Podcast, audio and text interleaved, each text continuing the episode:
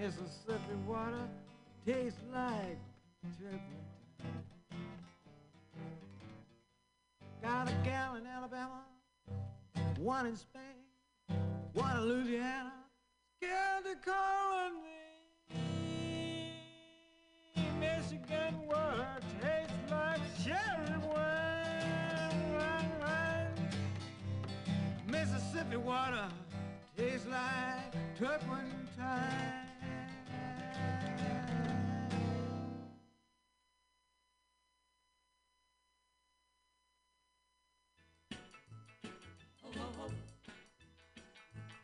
Well, rock it on down to my house, baby. Ain't nobody rocking with me.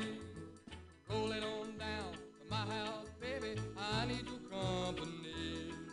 Well, my mama and my papa at the P T A, and there ain't no telling how long they're gonna stay. So oh, rock it on down to my house, baby. Ain't nobody home with me.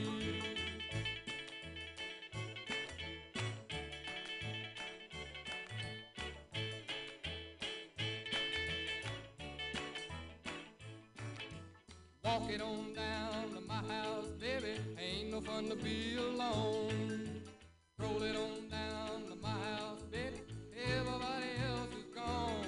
I mean, man, like I'm hearing is nobody else, and I sure hate to make this scene by myself. So oh, walk it on down to my house, baby, ain't nobody home with me.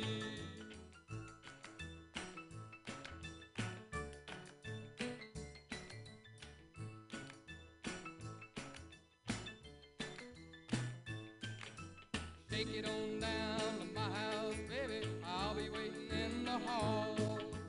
Lay it on down to my house, baby, we're really gonna have a ball. Gather up all your records with a poppin' beat. You better put an extra pair of socks on your feet. Then shake 'em on down to my house, baby, ain't nobody home but me.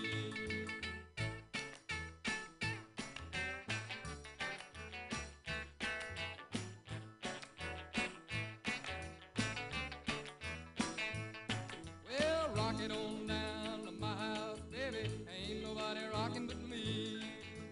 Roll it on down to my house, baby, I need your company. Well, we'll roll back the rug just a little bit more, and then we're gonna rock and roll a big hole in the floor. So rock it on down to my house, baby, ain't nobody home but me. Ain't nobody home but me. I said ain't nobody home but me.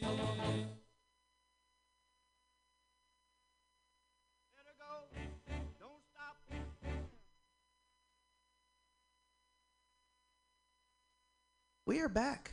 I think we're here. We're, we're, Where are we? We're nearby. We're nearby. Wow! I just want to say, this this this is the, the, what a, what a different what a difference a generation. Not really. Um, that last track was Justin Tubb, which our first track, uh, the um, first song we played on the country side of things, making honky tonk, was Ernest Tubb, Walking the Floor. His son went on to have a couple little rockabilly hits, and went on to a kind of a mediocre, you know, success, uh, being a country star later. But he had like that little rockabilly, yeah, you know, and like you can still you can still hear his papa in it. Um, got this little compilation, little Chico record compilation out of the. Didn't recognize any of the names. Oh, it's this name. Um, but yeah, the son of Ernest Tubb. Back rockabilly dude for a minute. And he made some good music. Uh, yeah, that's the truth. What else did, what else did we play there? We lot. started off with some Carl Perkins, uh, Only You. And then followed that up with a little more Carl Perkins just to give him some love with I'm Sorry, I'm Not Sorry. You can't have too much Carl Perkins. There's such a thing. I, I, I don't I don't want to live in that universe. There's no, no such thing as too much Carl Perkins. Um, what else did uh? Went into some uh, was it Carlo Guthrie or was it? Uh, no no no no. the, the, the Guthrie? Woody Guthrie. Woody Guthrie. Sorry. Yeah, yeah. I couldn't talking about life. Generations. Yeah, so right. I, I guess it's easy to get lost in conversation there. No, that was Woody Guthrie. Uh, what was the song? Uh, Hard Travelin', I think. Hard Travelin'. Yeah, yeah. And uh, then we went into some. Well, it, he's like a little more on the, you know, our, our uh, so doing the honky tonk. People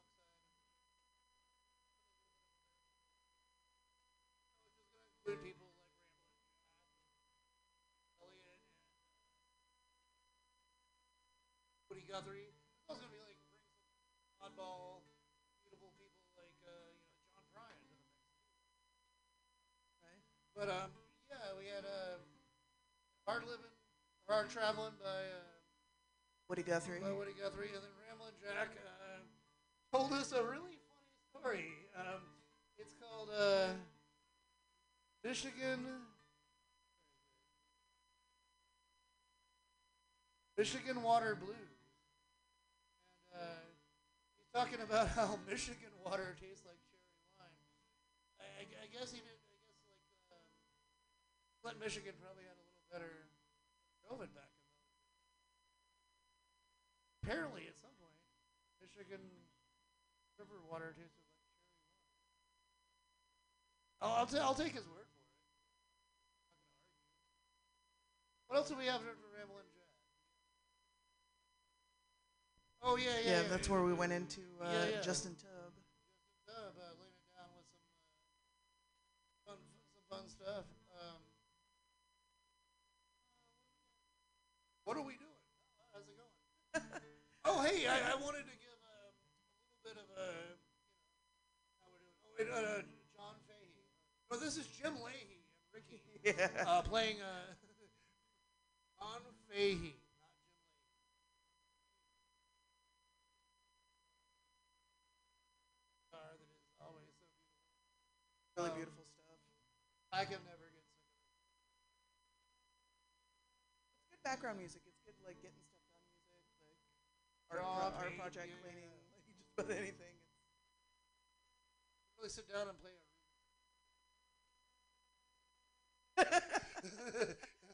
that is, that is, don't that don't is, tell. Uh, I, I've got proof. I've got proof. Tell um, all my nerd secrets. Oh, that's this. Yeah. That's, that's the least podcast of them. You're blocked from you. Your secret podcast. My secret podcast. The one that.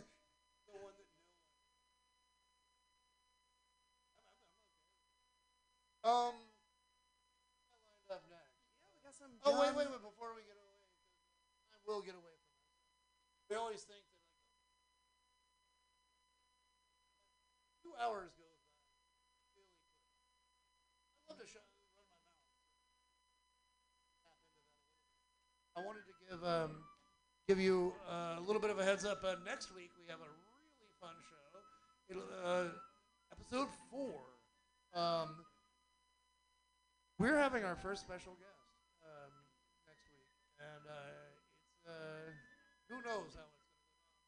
A fellow named Flip Bits, who is the, the lead singer of a, as he puts it, a hardly strictly Devo cover band, um, is going to come down with his banjo and give us a what? How did he put it? It was, it was a, give us a Devo happy hour. Just as it was like payment. By buying him some Wizburger and getting high, which, I mean, we were already not a problem. But yeah, next week we're going to have the uh, Flip Bits, Devo, happy hour, and for the first hour, and the second hour we're just going to play some silly, honest to God, like silly.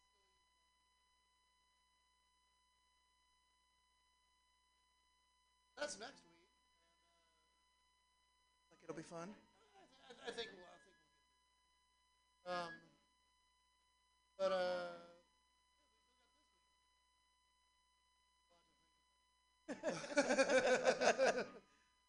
well, coming up next, we got some, uh, John Prine, oh. favorite, a favorite of the loaf, a favorite of both of ours, actually, like, it oh, gets played a lot at the house. This is, a, a staple. Is definitely a house favorite, a house favorite,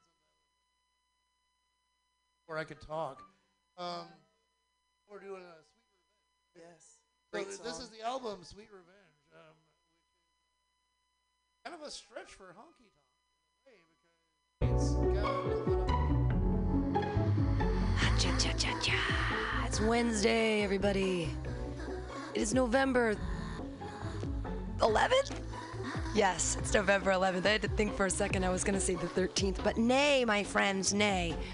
It is Wednesday, November eleventh. Maybe you're joining us live, streaming on mutiny radio dot f m. Maybe you're listening to this podcast post-show.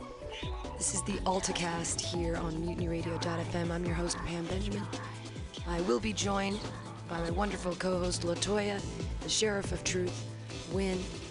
We are going over comedy submissions for the Mutiny Radio Comedy Festival twenty sixteen because why not do it live on the air? It's all comedy. So uh, right today, last week we went through a bunch of them, but today we have fifty-four people who have applied uh, that we'll have to go through, but not all in one day, don't worry. If you want to call in at four one five, five five zero, zero five one one, and say, hey, I really like that person, or holy crap, turn it off, make that comedy stop.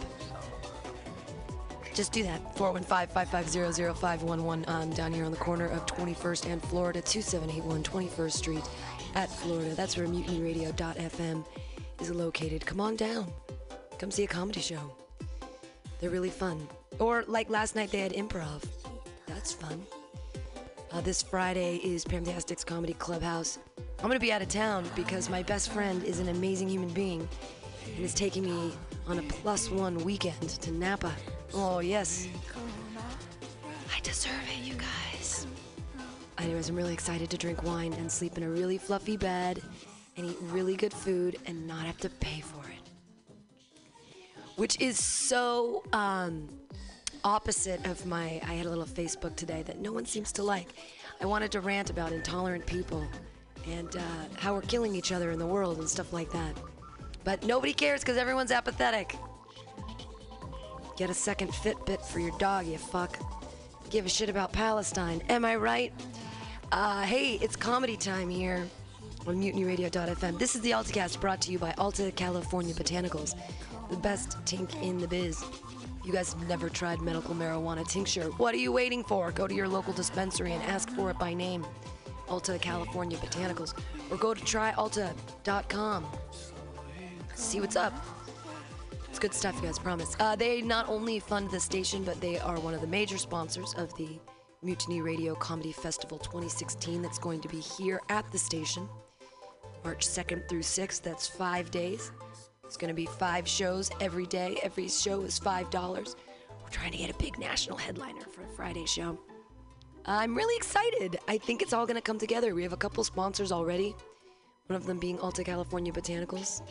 Uh, Subliminal S F, a local awesome company, is helping us out with a bunch of our promotional logos and things of that nature. Aciento down the street, they're helping us out. P B R is a sponsor, so I'm really excited. It's going to be a super exciting time, I promise. So you guys are listening to the AltaCast. Uh, whoops, playing behind me is Kope, as always. Gotta love her. Japanese Bjork. Like I said, I'll be soon, soon, soon I will be joined by LaToya, the Sheriff of Truth Wynn. But until then, let's get into it, folks. Here we go. Submission eight nine one eight. six six two. Zach Wiseman. We know Zach, but I told everybody they have to apply. Everyone has to apply. This is from um, Las Vegas Comedy Night. Woohoo. Thanks, guys. Thanks, guys. All right, shut up. Uh, you ever notice that cunts are usually the angriest about being called cunts? It's the observation I made. People tell me I shouldn't open up with shit like that, but fuck them. Um, sometimes I think that maybe Obama got elected uh, because a bunch of illiterate rednecks were in the voting booth. They're like, B A M A. Bama? Hell yeah, I'll vote for Alabama. I didn't even know you could do that. That's uh, good. So four twenty, that's the, it's the weed holiday. Fuck yeah, fuck yeah, right? People don't know, though, four twenty-one through four twenty-nine is the meth holiday. You can't do all that meth in one day, right? They do. They think it's one day with the tinfoil over the windows. It's hard to tell the passing of time. I don't get laid a lot, uh, and I think I'm fairly attractive, which is worse. It makes it worse, right? Like, if I'm ugly, she wasn't fucking me because I'm ugly. That's simple. I can accept that. But this means girls aren't fucking me for my personality, and I don't know how to deal with that. It's true. That's true. Women are good, good judges of character. That's uh, I'm an asshole. I uh, I drink a lot. I make poor decisions. Uh, I get defriended on Facebook a lot. Like uh, this guy, he posts this thing: make sure your kids wear life jackets. Kids don't float. Uh, so I left the comment: well, they do when they're dead. Cause that's just factual. That's what happens to dead bodies, you know. Yeah, he's not my friend anymore. He uh, he ended that one quickly. So the first fight Mike Tyson ever got into, he was ten years old, and this kid from the neighborhood was fucking with his pigeons, so Mike Tyson knocked that motherfucker out. And to us, that's the first guy Iron Mike Tyson ever knocked out, but to them, dude got beat up by the pigeon kid. And that's fucking embarrassing. You're gonna have a rough high school life with that moniker. You know. Good, good. So I'm listening to this nine one one call. This guy, he put one bullet into his revolver. Uh, he put it to his head, pulled the trigger, took off a chunk of his skull, didn't die. Obviously, he called nine one one. Uh, so they send an ambulance, and then the dispatcher goes, "Sir, do you have any family that I should contact?" The guy's like, "Yeah, I have a sister. Guess you should call her." Then uh, word for word, dispatcher says, "Well, off the top of your head, do you have her number?" It's a fucking real thing that happened. It's a real thing. And I'm not much for puns, but that is some next level shit. I wish I had that presence of mind. And I like to think he was just sitting there the whole time. He's like, "Oh God, I, I can I can squeeze this in." So, off the top of your head, do you have her number? And then he high fives some other dude. Okay, I'm done. done. So people think the missionary position is that vanilla sex position, you know, guy on top, girl on bottom. But it's actually uh, the position you're in when you're systematically fucking a native people out of their culture and heritage. It's, uh, okay. Because that's what missionaries do. I told that one time, and this Mexican guy, he was like, "Hey, you should say that in Spanish." And I was like, "Dude, that'd be fucking rad. How do you say it in Spanish?" Like, "I don't know." I was like, "Oh, fuck, they got you. The missionaries got you." Fuck, I'm sorry. Touchy subject, I'm sorry. So I'm sitting at this bus stop one night, and this guy uh, from his car in the parking lot behind me, he's like, "Hey, man, do you have a cigarette?" I'm a nice guy, so I run up, give him a cigarette, and I'm like, "Hey, man, which way are you going?" He's like, "That way." I'm like, fucking fantastic, same way my bus is going. "Hey, man, can I get a ride home?" Uh, without missing a beat, he says, "Sure, if I can suck your dick." Uh, and this confused me, you know, because I'm like, what, I'm driving? Like, what the fuck? Because in zero of my weird sex fantasies has the driver of the car ever blown me. You know, that just seems unsafe. Yeah. And part of me is like, you, you have you have dignity, man. You just take the bus home, hit it hard tomorrow. And a larger part of me is like, you don't have any fucking dignity. Who, who are you fooling? That's an extra hour of sleep. Uh, an even larger part of me is like, this is fucking hilarious. You have to let this man blow you. Uh, So I get in the car, uh, and he drives like halfway to the destination and like pulls off at this alley. Like if I would've got out then, I'd still be taking the same bus, you know, so I'm fucked either way. Well, fucked one way, blown the other, and one of those is getting me another hour of sleep. Uh, so so I stay in the car, and then, then it becomes real to me that I'm about to get a blowjob from a fat, bald Mexican dude. Looks like he has a stack of hot dogs glued to the back of his neck, and I never imagined that to be my first gay experience. And then, and then, I realized that I've never pulled out a flaccid dick for a blowjob before. That just seems rude, you know? So I'm doing some mental exercises, tits and ass, tits and ass. It was working, you know, I, got, I had like a half chub going. But as soon as he pulls it out, like as soon as it touches his hand, it's like a vampire to sunlight, you know? It's like a pouring salt on a slug, it's collapsing in on itself like a dying star.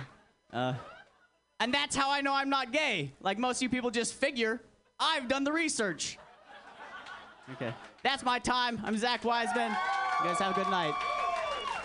Zach Wiseman. Uh, definitely going in the in-town, made-the-cut section, obviously. Yeah, you know he's going in. I am joined by the Sheriff of Truth, LaToya. Good afternoon. She's going to tell us the truth on this. I need her here, you guys, because I am just too kind. I would be like, everybody's great. Everybody's so good at comedy. And she'll be like, okay, no. All right. But uh, Zach's definitely an in-town yes. All right. So uh, how was your week? Uh, it was pretty uneventful. Uneventful. Yeah, which is kind of good compared to last weekend. Last weekend, I lost my phone, and it was Halloween. It was a oh. clusterfuck last week, but oh. I like uneventful this week. Yeah, lost. What, where was your Where was your phone? I left it in someone's van. Oh man. Yeah. A big white van. Did yeah. they give you candy? A date rape van. They gave you candy. Yeah. And you. They didn't take my candy. They took my phone. They took your phone. Ah. So did did you get it back, or you have? I did get it back. How how did yeah. how did that magic occur? Um, well, I tracked someone that was that other someone's friend, and so that's someone. Down. Yeah, and my phone was dead, so I'm just like, dude, I can't do that. Search my own phone. And by the way, I was trying to play it cool the whole couple of days I lost my phone, because I'm like, you know what? I don't need a phone. I you know I have Facebook, blah blah blah. And then I'm like, I don't have a landline. I do need a phone. So it, it's it sucks how your world ends when you don't have your cell phone. So here's a question I have to ask you. Yes. I just, this one person here, Alex Vermas from out of town in Boise, Idaho, her her, her link didn't come through. I just need to email her and say your your link didn't work. Her link, her link. Uh, yeah, definitely do that. And it's an H T M L. That doesn't make sense. H T M L. Anyways, it goes to a file error. What do you do when they fuck up? Do you just throw them away, or do you take the time to give them the benefit of the doubt? Uh, you, you can't email her, correct? I, I can email her. I, I would, I would, you know what? I would email her, because I know I would do something stupid like that if I was submitting something. But her email address is vermacebooking at gmail dot com. Let's read her her bio. I can't believe her her thing doesn't work. Alex Vermace is filled with estrogen and quirky nonsense. Her burdens in life will raise your spirit as she shares her experience working with mentally delayed children, growing up in Idaho, and her struggle to be ladylike in a world where chivalry is dead. Alex has toured through nine states, including performances in major cities such as Denver, Colorado, and Chicago, Illinois. She's a regular opening act at Liquid Laughs, Boise's only full-time comedy club. And she was a regular host of the Subterranean Comedy at Tom Graney's house in Boise. Or Tom Graney's, there's no house there. I'm thinking it's like someone's farm somewhere. A showcase that ran for over three years. Alex Vermace is the kind of comedian that will take your discomforts and place them in, in the center of your comfort zone. All right. I like that. She's not a bad writer. No. The first word she learned was fool. That's cute. That is cute. Uh, but, okay, so I'll, we'll deal with her later. We'll give you another chance, Alex. Well, I'll have to email her and say, hey, none of your stuff came through. I don't know what to tell you. Um, resend it. Yeah, resend Hurry. it or uh, whatever. Okay, here's the next one. eight nine one six seven five nine. This is Casey Hunt. Uh, already, I don't like his video. There's a video behind his video. He's from out of town. He's from Boise, Idaho. Look at all these Idahoans. That's cool, man. Uh, according to a former classmate, Casey Hunt has had sad eyes since the fourth grade. Unfortunately, he'd much rather laugh into the mouth of the empty abyss than let comments like that get him down. Winner of the Quarter Hour of Fame Comedy Contest number eight, Casey is a regular host and performer around the Treasure Valley, opening for comedians like Sean Jordan and Andrew Slater at Liquid Laughs, blah, blah, blah, blah, blah. Okay, let's see if his thing works. We know it does, because I sure don't like the way this video looks already. See what you got, man. All right, here we go, Casey. Casey Hunt at Patero's Creek Brewery in Fort Collins. Um, Terrible stuff. Yeah, I thought you guys were quiet again. What are you thinking about? Don't you hate that question? What are you thinking about? I really freaking hate that question. Fucking hate that question, sorry. Um, I don't know why I said freaking. But I, I hate that question because I think uh, it forces you to lie sometimes. Because I think as thinking people with brains, you know, we get thoughts that sort of roll through, and you have no control over it, and you don't necessarily want to admit it out loud, because then all of a sudden you're that guy that sits around daydreaming about what dog meat tastes like. Like, I'm not, I'm not going to eat a dog, but just sometimes I catch myself like, oh, that's uh, dog meat, huh? Opens with dog meat. Great. I wonder how it's done. I guess what I'm trying to say, guys, is that I'm not gay. But the only reason I know I'm not gay is because I thought about sucking a dick. And if you're honest with yourself, that's... There's always a couple... Oh, sorry, for pointing. There's always a couple...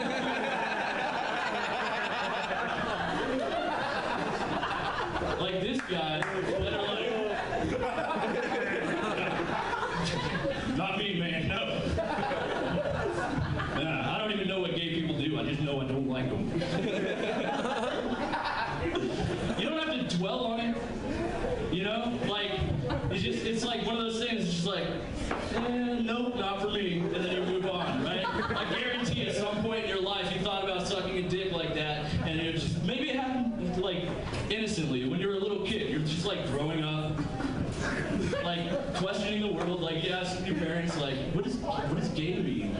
You know, and they're like, oh, that's when a man loves another man, or a woman loves another woman, and you're like, oh, that's cool, I can handle that, right? Uh, and then you're like, I mean, I love my best friend Jeff. He lives next door. He has a Nintendo. Maybe I'm gay. And then you get a little bit older, and you realize what that love actually looks like. And you're like, eh, yeah, I don't love Super Mario that much. I don't want to be gay anymore. How am I going to tell Jeff?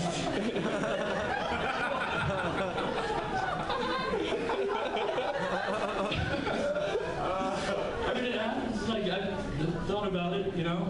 Like, I think if it came down to it, like, I could do, like, a hand job. Like that. Like, if that's all it was. I don't know why I'm trying to mic it right now. If that's all it was, like, it wouldn't be too bad. But I know that's not all there is to it. There's a, how do I put this? There's a there's a, a goal that I wouldn't be motivated to reach, I don't think.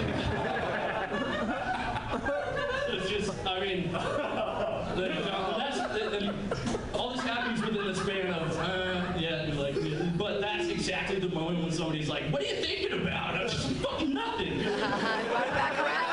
Nice. Nothing. You brought it back around. I was just staring at that wall.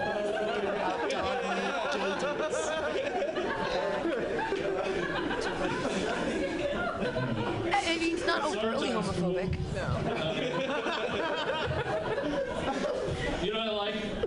Even more than summer is uh, advertising is evil. They are. I think. Uh, I think traditionally women have had it worse. Like, I have a joke about it's advertising. Historically, it's always been like, "Hey, you look like shit today. Buy this so someone will love you." I think they, they do that same thing to men. They just try to poke at your insecurities a little. They just do it a little more subtly. It's in the it's in the tone of voice. It's like I, I, I heard this Home Depot ad on the on the radio, and they were trying to sell um, their garden. They were trying to sell flowers to men, and uh, it went something like, uh, and just the way that he ends it, his sentences. Pay attention, because it just sounds like everything's gonna be a game changer. You know, like I didn't know they sold chainsaws or whatever. But um, it was, this is the ad that I that I heard was. Uh, These flowers have been rigorously tested to make sure they'll thrive in your garden all season long. That's the way it ends, like, like he's just gonna drop the mic, just like, what? What? What you want? Walmart?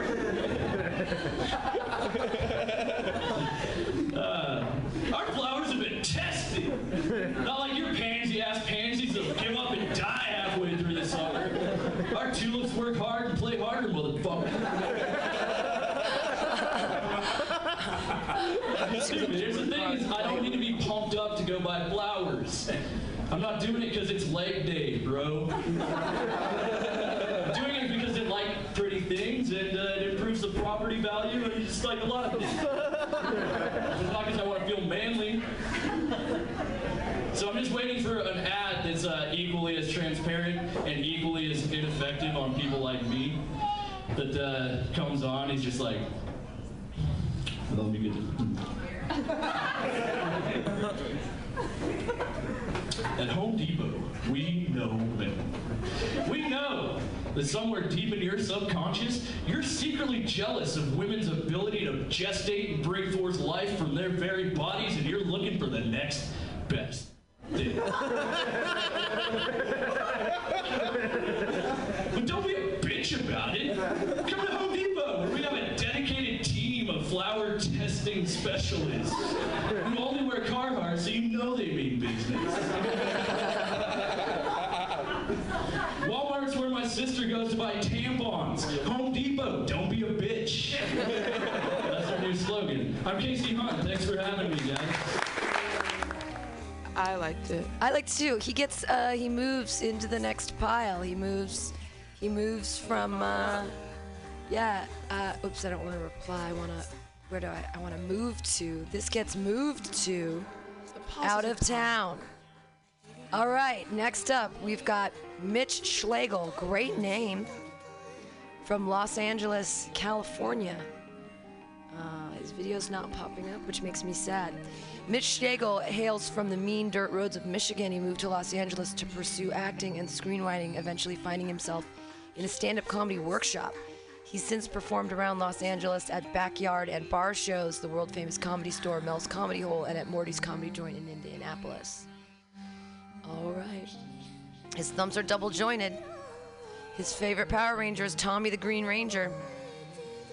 Let's see his video, if it comes up with another broken link. Oh, here we go. Mitch Schlegel. That one. For Mister Mitch Schlegel. Oh, he doesn't look like I thought he was going to look like. Best. I thought it was gang related. Maybe everybody was like an army construction crew. So let's start that over. I don't know what happened. It like Please skipped. Please put your hands together for Mister Mitch Schlegel.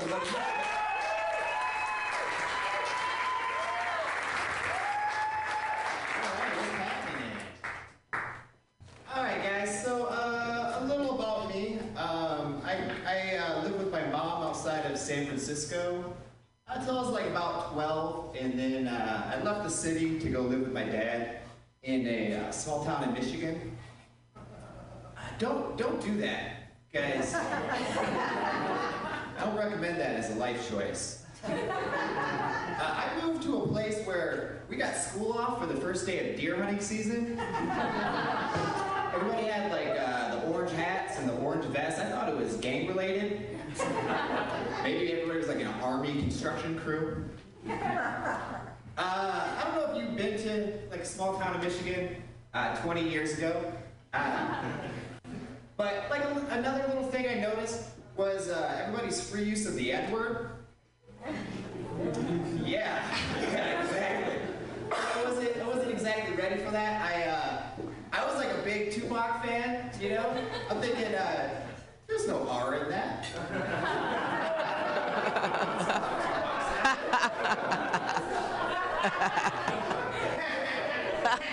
Turns out those guys were not uh, Tupac fans. Uh, another thing they like to say a lot was retard, but they said it retard. Retard. Uh, that's more offensive to me than the N-word. You're gonna uh, call me a retard, but you can't even say it right? Who's, who's the retard now? That's the pot calling the kettle the N-word.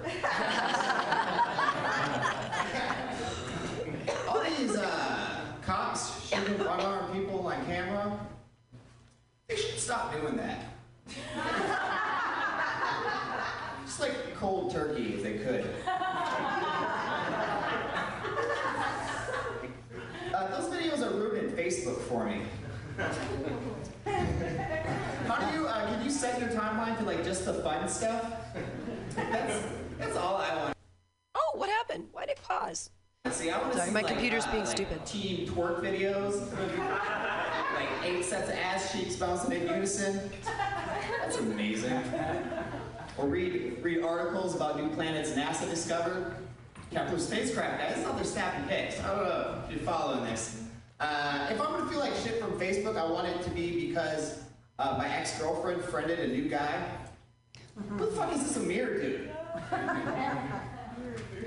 read a lot of uh, read a lot of uh, detective novels when I was young, like Private Eye stuff. All right, to pause for a second. So that last joke, that was about who is that a mirror guy? Is that when you get friended by a person who isn't really a person, and then they put stuff on your timeline?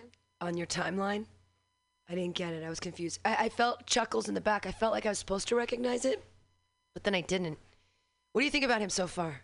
I, I, I like the first two minutes. I did too. I didn't like his opening opening, though. I thought that telling us, giving us all the background about, I don't know, I didn't, I, I liked it once he started saying, don't do that. That's a bad choice. And then I thought that that worked from there. But I felt like he could have consolidated that opening like into one sentence instead of going on for like four. Sure. Anyways, uh, but I think he's more professional than some of the other ones I've seen. Yeah. Okay, so we're yeah. two minutes in. We're three minutes into his eight-minute video. I just wanted to stop it. Oh, it's eight minutes. Yeah, Damn. and but we but we're not stopping it because he's he's good, right? We like him. We like it. He's not like he's not like the eight-minute one where I was like, uh, wait, I didn't even get through minute four. I, I wanted to gouge my eyes out. I never I never stalked an ex-girlfriend, but I did investigate one.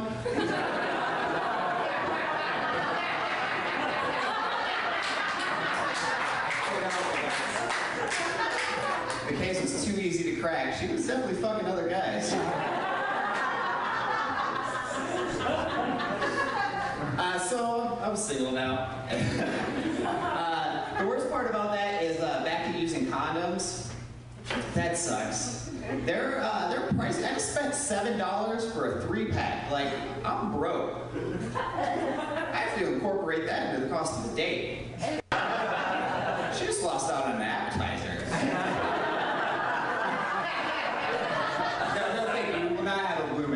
Thank you. Or chicken tenders. Uh, it, it, ladies, if I'm gonna, uh, if I ask you to go Dutch on a box of condoms, that doesn't make me cheap.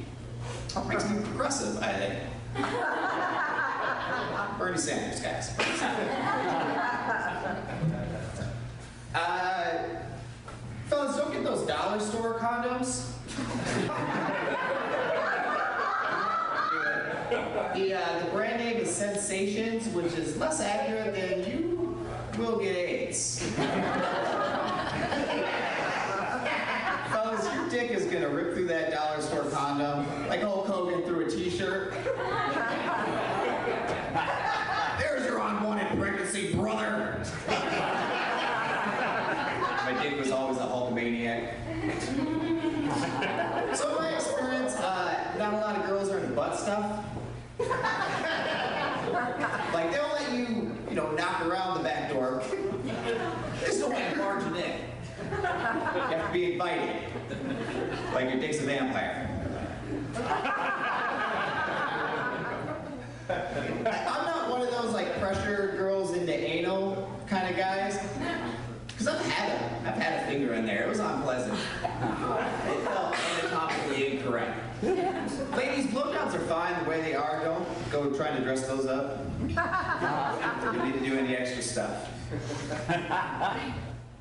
Uh, also, they call it like going, like going through the back door, but I always feel like I'm trying to sneak in one of those little shower windows. Like my head's in there, my shoulders aren't going anywhere.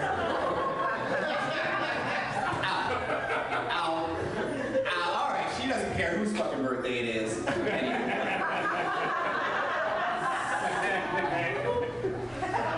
I used to uh, drink a lot when I was younger. I would, uh, I would just get like fucking blackout drunk, and uh, just get into some shit, and then sober up into that situation and have to deal with it.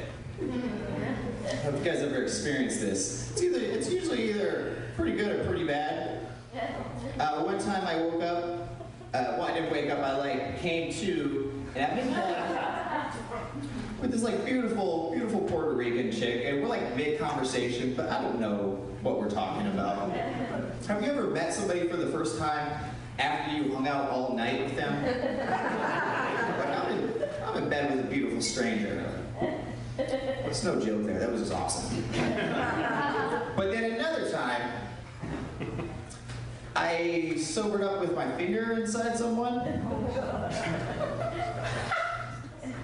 Now the chick is gonna fuck blackout drunk Mitch. They're not all gonna be winners. Like, I accept that. But this chick was unacceptable. I think the first thing I noticed was like her wart on her face, just kind of looking at me. Yeah. We're like, we're, we're on a balcony. There's beer cans everywhere. I'm knuckle deep in this hideous beast. Next to us, chugging a beer, is her little brother asking me how to pick up chicks. I'm like, dude, like a bowling ball.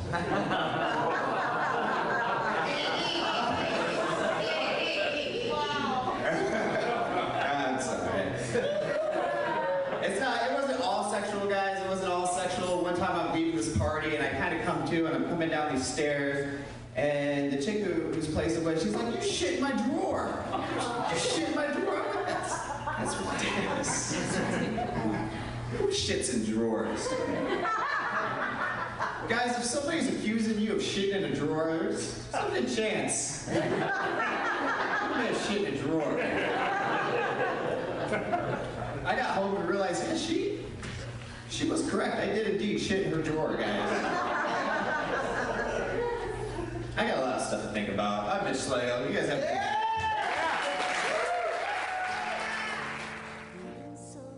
Well, I think that he definitely makes that out, out of town, town pile. Yeah. Out of the town. Out of town pile.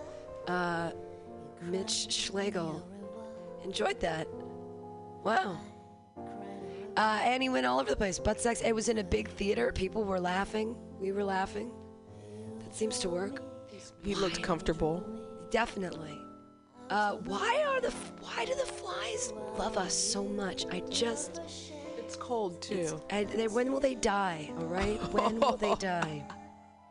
Here's another Boise, Idaho. Uh, yeah, a lot of... Yeah, right? Yeah, they uh, were really trying to get out. Mundek Klemenstein.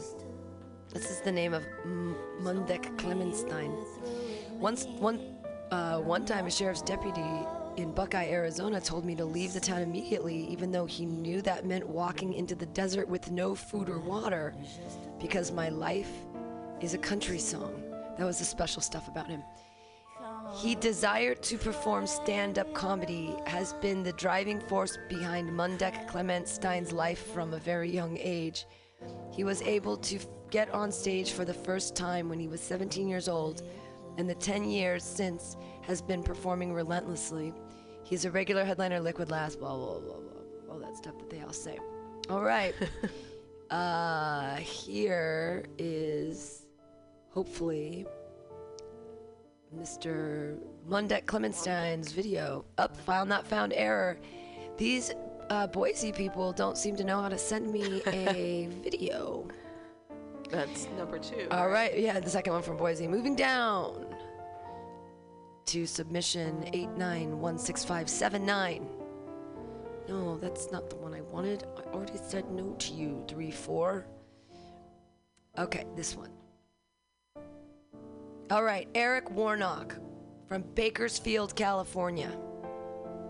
You ever been to Bakersfield, LaToya? Uh, no, I heard it's kind of, uh, is it depressing? I think it's kind of a shitball.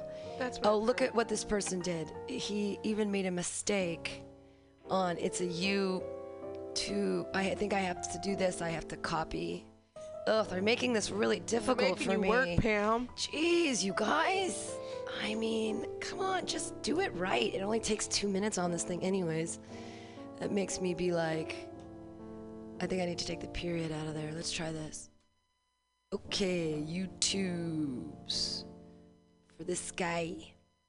Uh, he says, no, I'm rich, doesn't need to stay on a couch.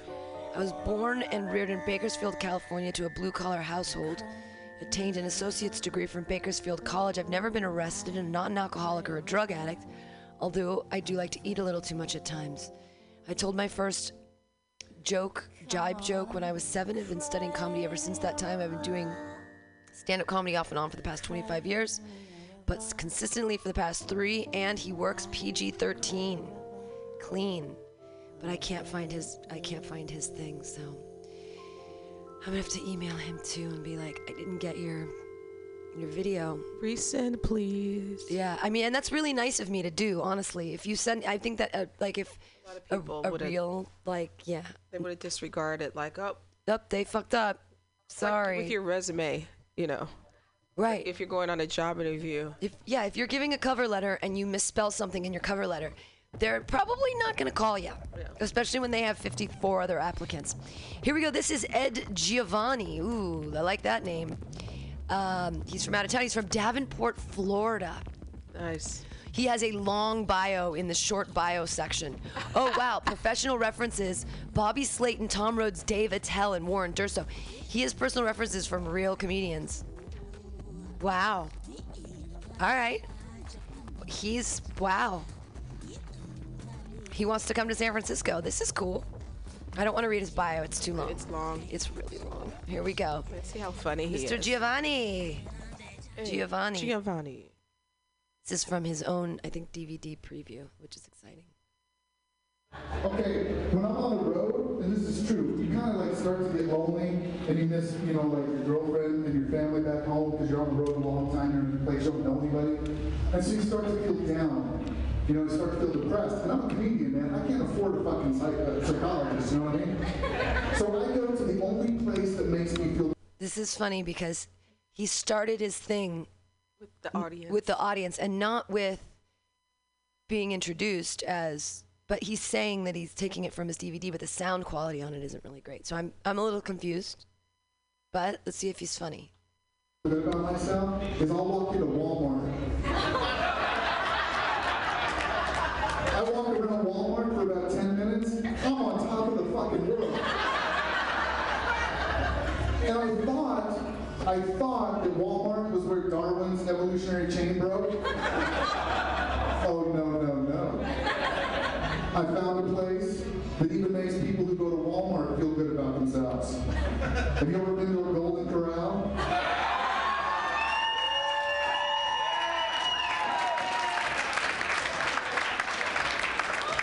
Holy shit! And all I want to know is it a coincidence that they always happen to be within walking distance of a trailer park? I'm just curious, man. I'm just curious. Oh, that went over pretty good. I'm sorry I missed that. Is there more? Is that it? Oh no, no. Oh, he's and I told specifically. Uh, found out not to give me a montage of clips. Before Christmas, found out my girlfriend was bisexual. Yeah. Guys, you know what I'm talking about. Yeah. I thought finally, I'm gonna get to see some girl on girl that doesn't even involve my computer. This is gonna be awesome. And then when I found out what she meant by that was I had to buy her shit for her to be sexual. And I'm a comedian and I don't make that kind of money. But I tried, I tried, you know. I was talking to her a few weeks before Christmas and said, hey baby, you know, I, I, I'm terrible at getting gifts. Guys, back me up on this. We go to our go-to, flowers, candy, jewelry. That's all we know, right? Women are impossible to buy for. So I wanted to get her something she wanted. I said, baby, what do you want for Christmas? And she said, you know, as long as it comes from you, I don't care, but I really, really want to be able to tell all my friends that you went to Jared. Well, this will show you how fucked up I was. She wanted me to, she wanted me to be able to tell all her friends that, that I went to Jared, and I did. Got her Subway gift card. I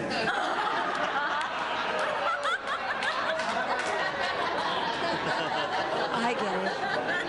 And I didn't skimp either. I got Jared, and Jared store. Is a jewelry store. Jewelry store, yeah.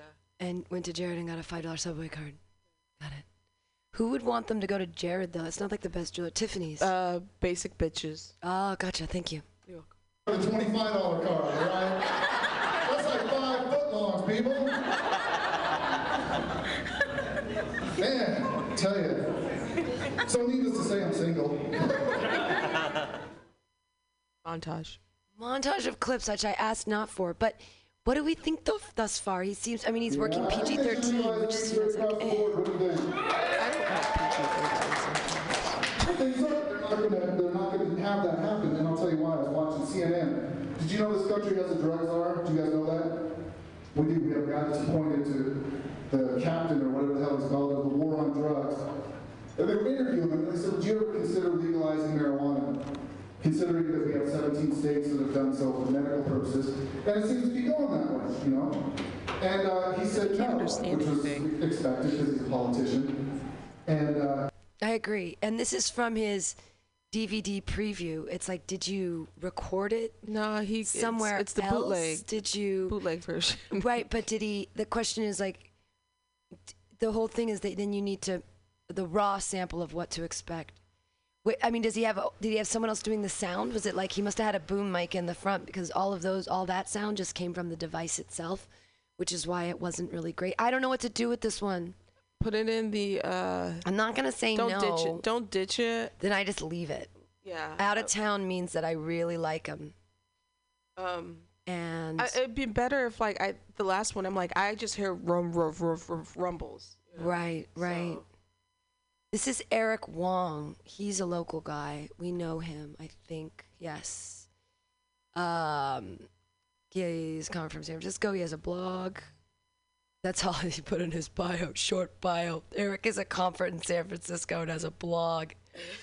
Right on. Short and sweet. This is at Neck of the Woods, which is um, which is fun. It must have been on a uh, Danny Deshi show. Let's see, Eric Wong. Okay, Kane, let's continue. There he is. That's been a lot of fun. All right. Okay, you're the next comedian, uh, performs all over the Bay Area, very nice guy, also helps little ladies walk across the streets. Let's give it up for Eric Wong, everybody. Eric Wong, yeah!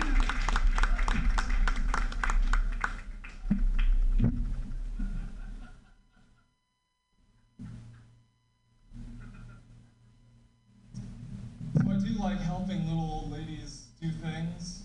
Just the other day, I saw this old lady in a wheelchair struggling to get up a hill.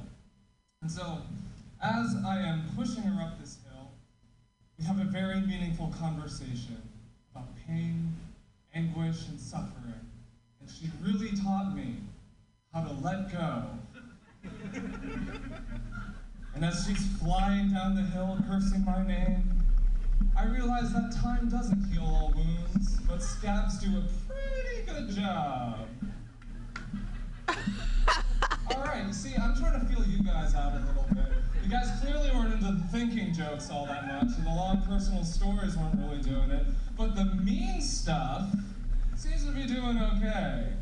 Do you guys like impressions? Yeah. Ugh, that's my impression of your actual reaction to that. But, what if I talk like Kermit the Frog for my set? How would that play? Pretty good? Good. Yeah, I know, you don't like it, but I'm gonna do it now even harder. So are you like me, folks? I'm starting to think that frogs and pigs will never understand each other. Hmm. Yeah, you know, I've been in a committed relationship for a while, and, uh, you know, we're trying to keep things spicy in the bedroom, trying out a little bit of B D S M, a little bit of dungeon play, and uh, the other night I'm talking to my lady, and I'm telling her, hit me harder, hit me harder, who's your dirty Kermie? And finally she turns to me and says, Kermie, hello? Knock me the fuck right out. You know, I uh, used to think that it wasn't so easy being green, and then I tried bukkake. Yeah, it just got really too dark there. I should have just left it at, oh yeah! You guys like that. Uh, women love masturbating to me. That wasn't immediately obvious. I uh, keep track of my masturbation stats. I think everyone should. It is really good for your self-esteem. Currently, my numbers are two-thirds. Two-thirds of the women I meet will at some point in their lives flick it to me. Now, concessions. First concession, if you're in your twenties and you have moderately normal body proportions, you're probably batting about fifty fifty. And that's good. Two-thirds is better, but fifty fifty is good.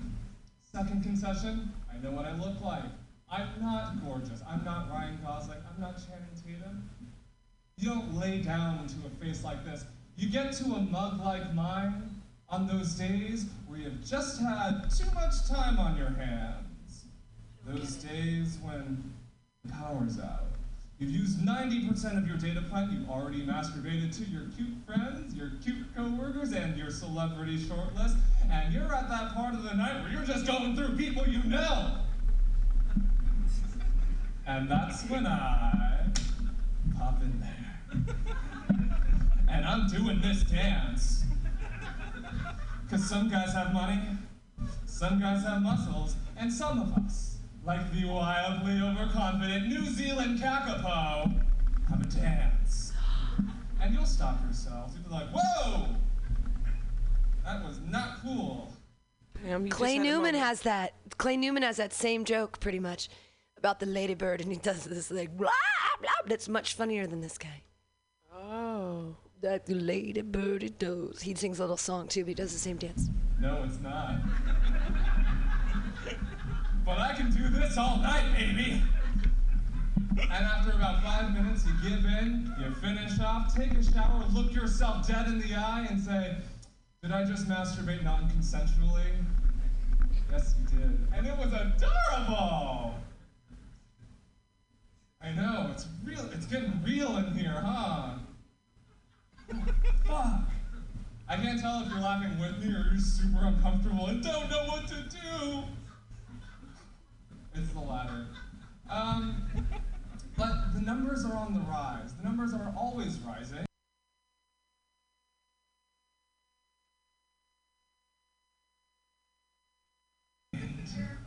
With the idea of masturbating to me. It might not be tonight. It might not be tomorrow. It might not be for another month or two, but eventually you're going to be alone, finishing up a very special episode of Game of Thrones. You'll be in the dark. I'm gonna pop right in there. And you know what the really fun thing is? Is I know, I know who is gonna masturbate to me. It's a skill, it's a superpower. Very beautiful women have this power. You have this power, I can tell. Oh, feedback. You know who's gonna masturbate. Oh, damn it! I wanted to go amongst the people, and the mic said no. But I will now demonstrate for you my special ability, which is how to tell if someone is masturbating to you. Here we go. See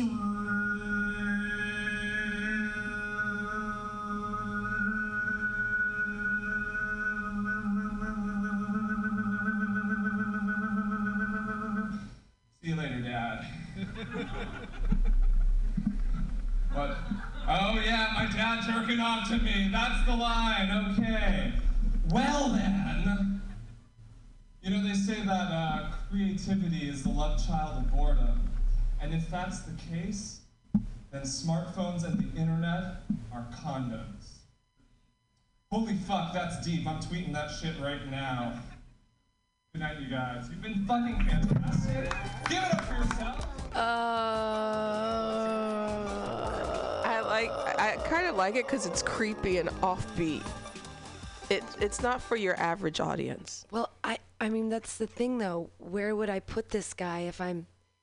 I mean, I want an Asian. I mean, I don't want to break it down to this, but yeah, I need to have a super gay person, and I need to have an Asian. Yeah, because you have a lot of and, white straight males. And I yeah, a lot of white straight males. I need to have some women. I need to have. I just wasn't. The audience wasn't wowed. It, it okay it in the beginning it wasn't too bad. I think the last like two minutes got kind of like okay, all right, the masturbation stuff. Yeah. Ugh. But I like the fact that he was creepy. See, creep the thing is creepy makes me laugh. Yeah, I'm fine but, with creepy, but he wasn't creepy enough. You know what I mean? He was. Yeah. Like, it wasn't like he was gonna rape yeah. you or anything. If He's it, just it, talking about you masturbating. Exactly. To him. If he was gonna be played this creepy role like he started, he should have kept going with it. Yeah, because he did end up losing. Someone came up to me and said, "Hey, you're so tall, you could eat out a giraffe." This is Quentin Mascaralito. Mas mos Moscoralito. Moscoralito. Okay, I bet he's from um, L A because this is at a Flappers Comedy, which is in L A. Here we go. Quentin Mascaralito. Recently, someone came up to me and said, "Hey, you're so tall, you could eat out a giraffe." I gotta tell you, I had a lot of tall comments.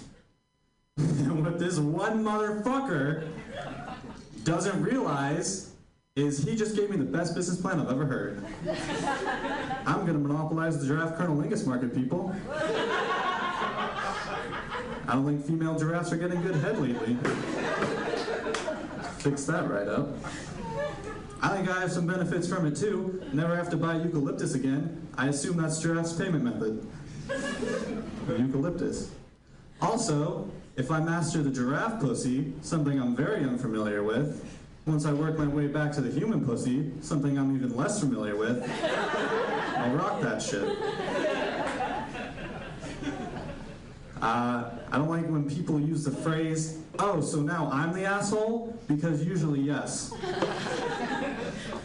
That phrase is never followed by anything positive. You've never heard, "Oh, I just saved a bunch of kids from a burning playground, so now I'm the asshole?" Never. Uh, men and women, what's up with that, right? I think men and women, uh, they have different ways of perverting a relationship. I think they do. I think women... So this guy already, I think he's way funnier than the last guy. But I don't like his jokes either very uh, much. Oh, yeah. I mean, yeah. He's better. Like, the other guy just... This guy exudes, con- he like seems like a real comedian to me, right? His jokes aren't hitting it for me, but I still like him better than the other guy. Pervert a relationship with their expectations of it, you know? Like, so many women are like, "I want a love story just like The Notebook." You know, if a girl came up to me and said that, I'd be like, "I don't think you do, because, okay, we meet, we have a great three months. Then you go off to New York, World War One happens, I go off with my buddy, he dies, I come home, my dad dies, I go apeshit crazy and buy a house. Meanwhile, you're all falling in love with some other guy, then you guys get engaged, get really close to getting married, then you come visit me, you're with me, you're with him, you're with me, you're with him, and okay, in the end, we end up dying peacefully in the bed. But meanwhile, I have three heart attacks and you forget me every five minutes. No guy's gonna wanna sign on for that." But guys aren't completely innocent, we know this. We're, we pervert relationships because sexually we're perverts. Because every time a story comes out, "Mission Viejo teacher sleeps with student." It's always that one guy who's like, "Man, we were all those teachers when I was in middle school." No, be thankful you didn't go to a school full of child molesters. Girls do not do that. Girls do not see an Amber Alert and are like, "Man, we were all the guys in early two thousand model Toyotas when I was seven." Somebody's getting dick tonight. Does not happen. But I mean, guys, it, it just it just kind of happens as we grow older. If you think about it, like like when I was in elementary school, like my crush, that was like the biggest secret in the world, you know? And then like once I get to middle school, I'm like, all right, yeah, I kind of have a crush on her, her, you know, maybe. And once I got to high school, I was like, "Oh, you weigh less than me? Yeah, that's fine." Come on, I made one joke about not wanting to fuck a fat girl, now I'm the asshole? Trying to do comedy thing is hard because uh, I always want to try to relate to as many people as I can, and uh, I think I'm getting better at it. You know, like uh, like really old people. You know, like uh, you lived through the Depression, I live with depression. And uh, women, uh, I'm skinny, so I'm also cold all the time. And uh, for my brothers out there. People also assume I'm good at basketball. Uh, the only people I suck with are like men. Like, I'm not good at relating with men. Like, this one time I went on a job interview uh, for a hardware store. And the guy was like, hey, do you have any background in hardware? And I was like, sure. Not a strong answer. But uh, he's like, okay, you held up a tool. And he's like, all right, can you tell me, is this a Phillips head or is this a flathead? I was like, ah, fuck.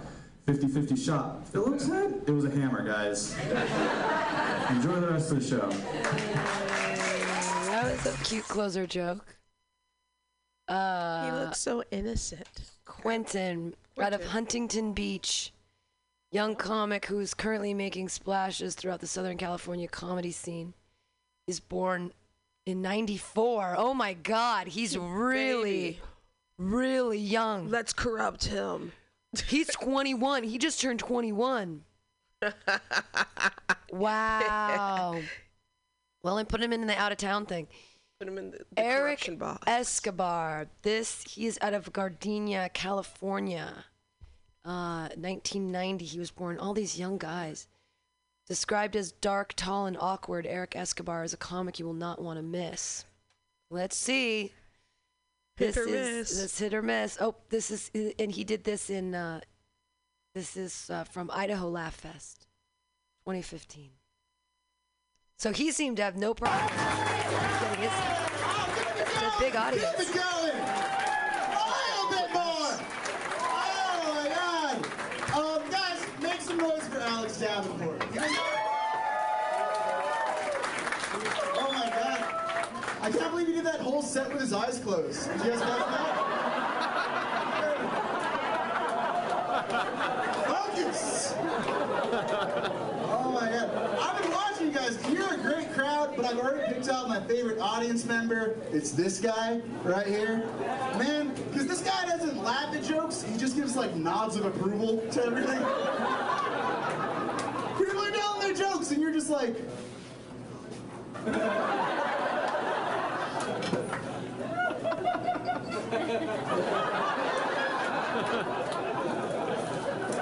when there were jokes that you didn't like, you would give like a death stare to every comic. He would just be like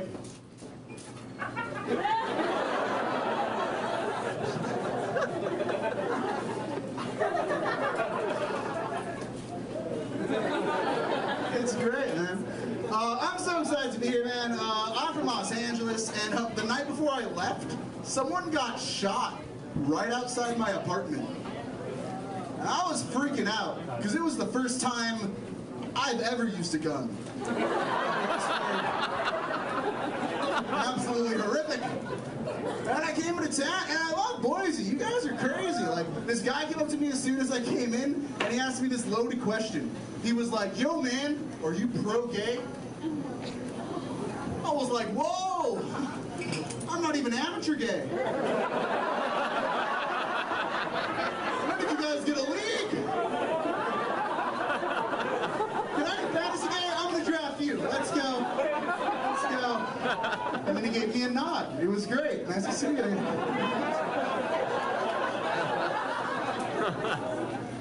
Uh, once I got into town, I, uh, I started uh, inventing games. I play games wherever I go. And I invented a game you guys can play here in Boise. It's very fun. It's called Homeless or Hipster. And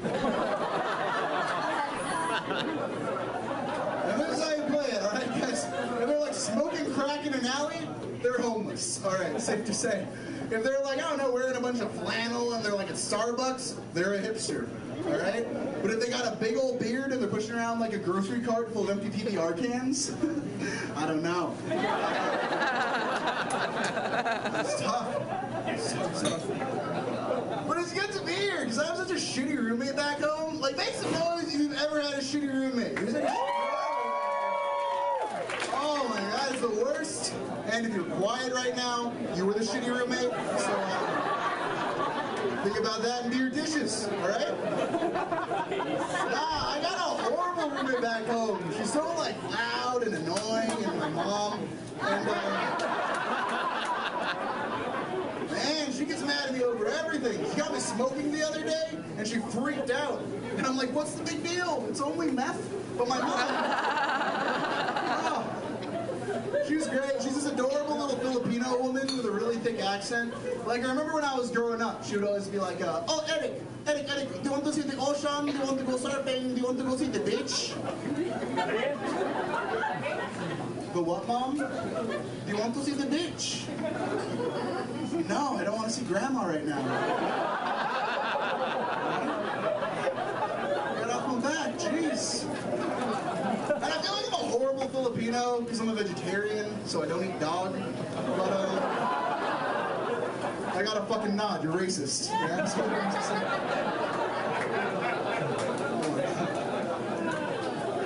It all works out though, because my dad's Mexican, and it's fun being Mexipino, you know? Because they even each other out. Like, some half Filipino, I'm twenty-four, and I'm already losing my hair. Right? Thanks for laughing, assholes. Hold on a second. But it works out, because since I'm Mexican, by the time I was five, I could grow a mustache. Works out. I do hate my Mexican last name. It is Escobar, because everyone hits me up, and they're like, oh, Escobar, you part of some kind of Colombian drug cartel? And it doesn't really bother me, because they'll be dealt with. They will. Um, guys, I'm uh, very sad. I just got out of an eight-year-long relationship not too long ago. Eight-year-long relationship. Thanks for the pity.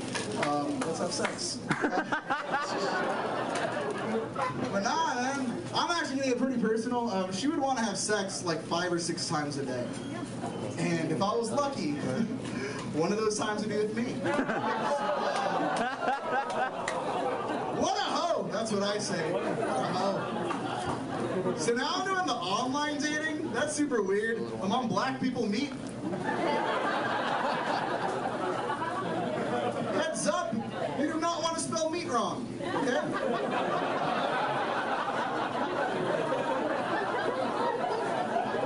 Completely different website. I still get texts. I'm always like, oh, who could it be? Oh, doesn't even fit on the screen.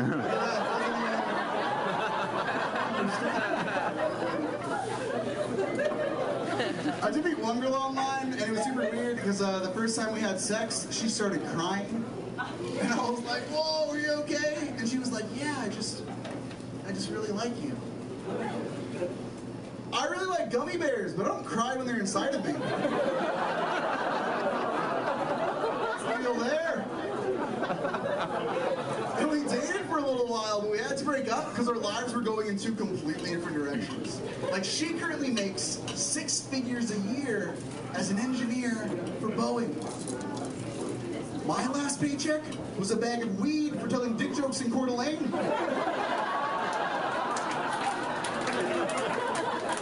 How do you put that on your taxes? All right? Do like a W four twenty or what's going on? The stoners got it. Stoners. What's up?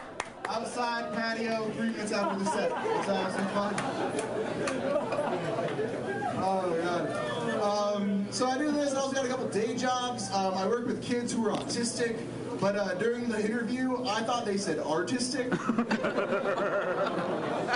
So I get there on the first day, and I'm like, whoa, you guys can't draw for shit. Except for you, Timmy. Is that the Sistine Chapel? Great job! Wow, how many toothpicks? uh, I have another job uh, where I teach improv to kids in juvenile hall, um, which is great, because if you're a sixteen-year-old murderer, the one thing you want in your life is a little theater, right? uh, uh, this is a true story. I'm going to say it's a true story, because everything I said before this was um, a lie.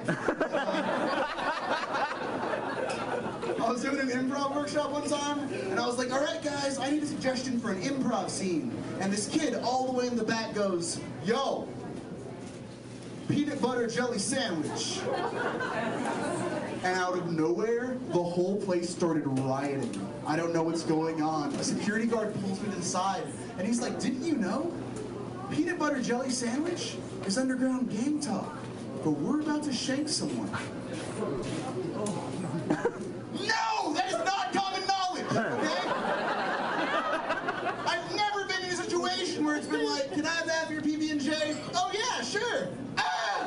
Why'd you do that? I fucking warned you.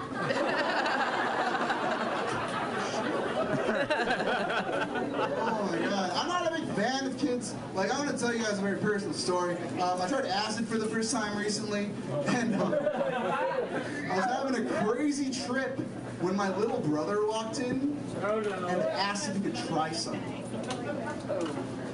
That's like the one thing you do not want to hear as an only child.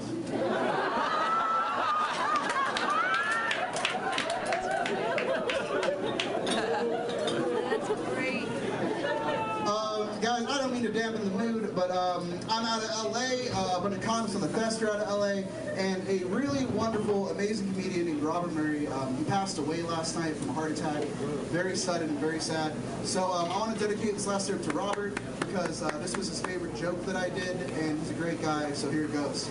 Um, I'm really fat, and, uh, and I'm on this new diet where instead of eating, I just smoke cigarettes. Uh, you lose a bunch of weight in the beginning, and then a bunch more during chemo. Laugh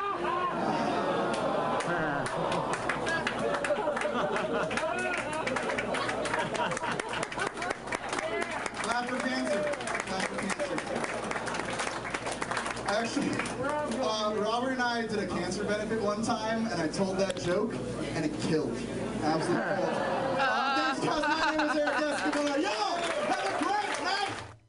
Yay! Yeah. That was, I think that was the funniest one I've seen. Yeah, he was really great. He's great. And he gave us a full ten minutes, which was really nice because we kind of got to see him, you know, open up and and a lot of his he had he was great on stage. He was I he's a definite in that out of town pile. Definitely. Yeah. Yay. You're my number one. Yeah, right now. Yeah. He um cuz otherwise, oof. I mean, well, it makes it helps me make more sense of some of the other ones too. Okay, now this is a guy who keeps contacting me. I don't think I've seen him live. I don't. He's never really supported the station or been here for anything. But he's like, "Hey, get me on one of the. Let me know when I can be on one of those Pamtastics." And I'm like, when comedians do that, I'm like, so you could support the room a little bit before you start. I don't know, I, especially if. Uh, where is he? He says, from out of town. Clovis, California. Maybe he's far away. I don't know. But I see him on the internet all the time, so I'm like, okay. Sean Boogie. Why does that name sound familiar? I don't know. All right. Well, here we go. We're going to check it out. He's at the Chuckle Nut Laugh House. I've never even heard of him.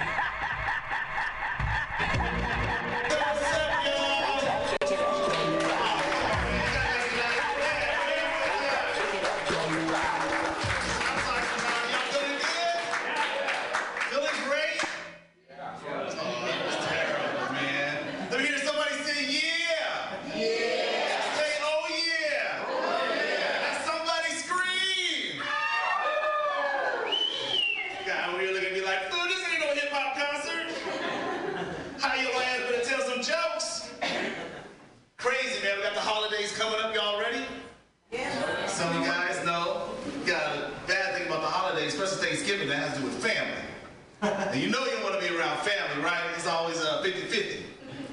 So, you know, it's crazy because sometimes, the only good time, like if you have like a new girlfriend or boyfriend or whatever, you know, you got to bring them around, you know what I mean? Or somebody sets you up, you know, so you always got to be careful. Some of you guys got some online dating, because I can see it. Some of you guys look like the result of some online dating, you know what I'm saying? He's a rental man, you know? Damn, it's not like he looked in the picture. You know, we all fall for it. I fuck him anyway, so it doesn't matter to me. Hey, you know, I use my electricity. I had to email them motherfuckers, you know. It's crazy though, man. I hate relationships though, man. You guys hate relationships? They get old, don't they? Blind ones are the worst, right? Isn't it bad when you hook up with something like a blind date or something, a blind something? They're like, oh, that'd be good for you, that'd be good for you. And they never are. I took it for granted one time, you know, because my, one of my brothers, you know, he set me up with this girl. And she was cute, you know what I'm saying? Had a nice attitude, everything was great. She only had one problem. She was bigger than a motherfucker. I mean, this bitch was so fat, you had to jump out the coochie with an umbrella. You saw her.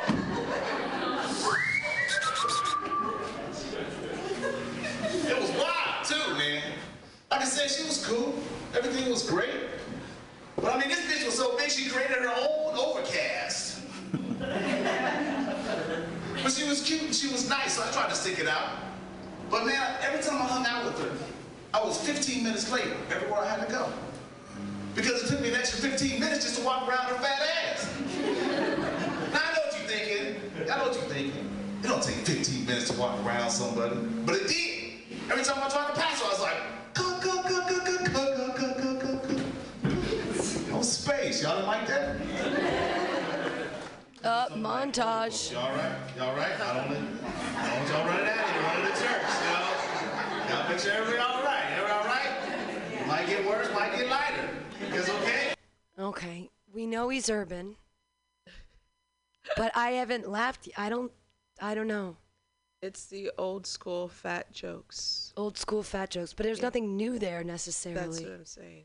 Right. But there's nothing original, or he's still he hasn't wowed me. And then I said no montages, and he montaged. Right? Montage. I mean, I'm thumbs down right now. Do you think he can save it in this next section? Uh, he better save it. I'm bored too. All right. I gotta make sure, man. I gotta make sure. Guess I should turn it up. All y'all all right? You know, I learned, man. I learned something crazy about myself. I learned I love vagina. You guys don't? You guys didn't laugh? You in between two, y'all. All right, whatever. I learned I love.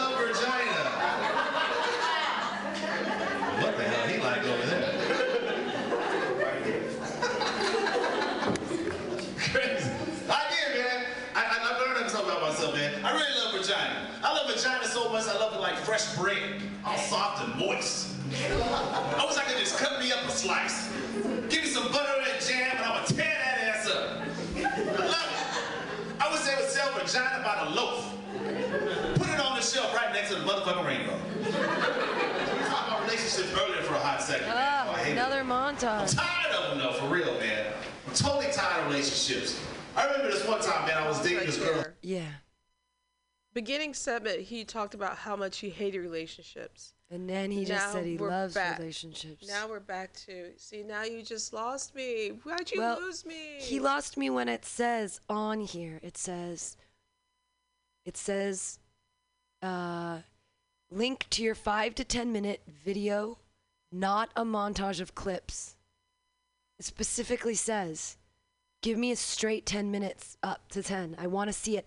So I'm, because he didn't follow the rules, I'm putting him into the no pile because, oh, you know what though? Because I, I, did, I, I hate, I mean, I, I hate to do it, but I, sometimes you got to do it. Well, he was being repetitive. So, uh, you know, I hate relationships. Now I love relationships. And that was all in one set. So, right. There's no joke. But there. The thing is that he was wearing the same clothes and then he clipped it up, which means that that. Those jokes, which I didn't think were very funny, there was stuff in between that was worse. That's what that means. Yeah. Yeah, that's what that means. They edited it They out. edited it so that. Folks, your next comic coming to the stage is the Bebop to My Rocksteady. Please put your hands together for Joni Quinn.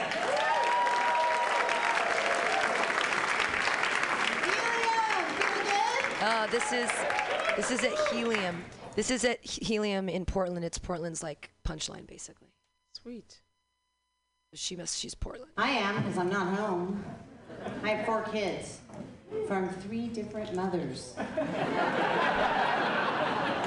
like to think that makes me the Angelina Jolie of Southwest Portland. And we didn't do it the traditional way. We didn't do it every two years. No, we accidentally had them every four years. twenty, sixteen, twelve, and eight. I changed diapers for fourteen years. I finally got the last one potty trained, and then I started to leak. Where are the parents? We have parents in the room? Our whole lives are about poop and pee. I'm either pissed off, the shit's hitting the fan, or I'm getting crap from a kid. And I know there's married people in the house. I can see you not touching. I've been married twenty-three years. I met my husband in, when he was in medical school. Yeah, he had me convinced he was a freelance gynecologist working out of his car. Those were the days. But ladies, you know what? He's awesome because pretty much every night he still says those three magic words that we love to hear. Wanna get some? Sex after twenty years of marriage is a lot like the Portland traffic reports. Exactly the same every time with no alternate route. Slowing in the curves, stop and go in the tunnel. I tried to spice things up. I told him I was ready for a threesome. Yeah, me, a quiet hotel room, and a big-ass bag of Taco Bell. Yeah. You know what really gets me in the mood? Neither do I. I'm tired. I don't live strong. I live tired. My husband will call me at the end of a long, hard day with the four kids and the two dogs and my prolapsed bladder. Be like, oh, honey, can I get anything on the way home? Mm-hmm, yeah. Get laid. I'm tired. I'm over fifty. I've got an eight-year-old. I'm hanging out at playgrounds with twenty-somethings. You know the ones with their one baby. And their waist. They bend down in their low-cut jeans and show off those cute little tattoos. Do you know what shows when I bend over in my low-cut jeans? My icy hot patch. Oh, and they show off because they can go braless, and I can't because, well, they get caught in my low-cut jeans. I hate wearing a bra. If it were up to me, we'd all be braless today. Even you, sir, yeah. I think our boobs should look the way God intended them to, like a long, raw, stretched out pizza dough with a single pepperoni in the middle of it. I just ruined pizza for that side of the room. Oh, you know what? And sometimes those young mothers, they mistake me for being my kid's grandmother. I know, duh. When I'm with him, I'm not smiling.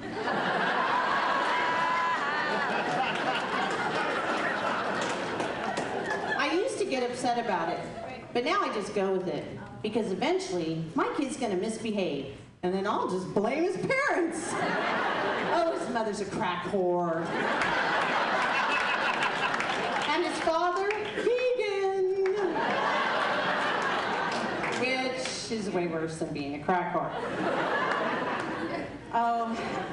Sometimes I'll really kind of go with it because it'll be fun to pass out some really bad advice. Yeah, I'll just go with it. I'll wait till one of their kids is throwing one of those fits, you know, the one where their head's spinning around and green goo is flying out. And I'll be like, oh, honey, you know, I found that half a Prozac crushed up in their juice bottle will shut that shit down. Yeah! My oldest is at U of O. We have any Duck fans in here? You do realize that this is American Sign Language for vagina. Which is why I think it's a way better hand signal for Oregon State. Go Beavers! That's my time. Thank you very much. I'm Tony. She's yes. definitely in the yes, yes pile, yeah. Thank God, there's a yeah. breath of fresh air. Right? We didn't even have to, like, deliberate. It's like, oh, we just get to watch a great comedy video. She had me laughing. Yeah. That's... Oh, my God, me too. I was a big, big fan of, and Portland people are great. I was just getting bored with all the, like, you know, masturbation and... Yeah, you know, those young guys, you know. It was nice to get a mom's perspective. Right? Yeah, gotta have different stuff around here. Yeah. Uh, So our next guy, his video's not showing up at the top webpage, cannot be found. It's another four R four, four oh four. Striking out today. All these four oh fours. These comedians aren't paying attention to their... Probably because they're high. Right. Al- AltaCast. Yeah. Hey, you guys, this is the AltaCast brought to you by, thank you, by Alta California Botanicals, best tink in the biz. Go to your local dispensary and ask for it by name, Alta California Botanicals. uh, six delicious and uh, efficacious medical tinctures to save your life. Wow.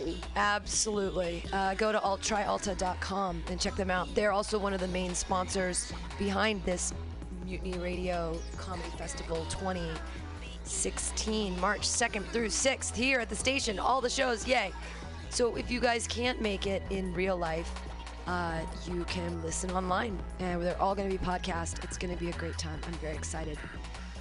All right. So we've had five uh, or four submissions now that have not had videos that we can watch that I have to contact. Ooh, Todd Farnham. We know this yeah. guy. Uh, let's see. Here's his video. Let's see if he if, if it worked out for him. You know, I love Todd Farnham. He's a host of Ship of Fools every Friday from uh, eleven, ten to midnight here at the station. But um, I've never really seen him do comedy other than host. To watch this video, please provide the correct password. Uh-oh. Well... Uh, all right, Todd. Todd. Todd, I'll talk to you soon. I, I talk I talk to him all the time. It's fine. I just texted him. He has a show here on December fifth. It's going to be some cool talk show thing. Uh, three, nine. And the funny thing is, he doesn't even really have to apply because he, uh, I'm giving him his own show to book for a Ship of Fools. I'm like, you're already here. You're already doing it. So I was sort of just a formality. He's playing by the rules. He's playing. I appreciate him yeah. playing by the rules. Oh, this is Belinda Carroll. I really like this comic. She has booked me in uh, Portland a couple times, and I think she's very funny. We'll see what her video does. Uh, this is Belinda Carroll out of Portland. Oh, here she is in Seattle. I like that the Portland people are giving us. We'll go slower if you need to. It's fine. But I'm just like totally, completely different from my family in a way that's so profound. Like, I have twenty-two nieces and nephews. Because apparently my family went to the Sarah Palin School of Contraception. This is at Jai Thai. I love this place. It's a Thai restaurant in Seattle that has comedy like four nights a week. Maybe they're like almost like brainwashed now. But the best part is they have this happy hour that starts at ten p.m.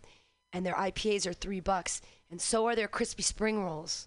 So that place is always packed. Yeah, it's always packed. Yeah, that's a great idea. It's a great, it's a great thing. So they have an early happy hour and they have a late happy hour and they do tons of comedy and they do comedy until like two in the morning. Oh, wow. So they're great. So this is Belinda Carroll uh, at Jai Thai. I'm like, it's not a clown car. You can just shut it down whenever you want. You don't have to see how many people fit in there. You know what I mean? It's ridiculous. And so my niece calls me. My niece, uh, she's going by Trixie now. And that's true. And uh, she calls me seventeen-year-old, years old, having a baby. And I'm like, yeah, I'll come to the baby shower. And um, I hate baby showers. Because like, I'm the type of person that I know what to do at a dungeon party, but I've absolutely no thought I know what to do at a baby shower. You know what I mean? And so I always end up in a baby gap, trying to decide between a monkey rattle or a pink elephant. Or if I should just plan for her future and buy her a bottle of Boone's Farm and a G E D home study course. So, I went with the elephant, because in my family you should get one of those in the room. Right away.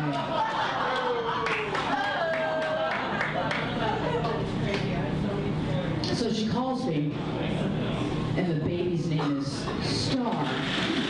That's what she decided to name the baby.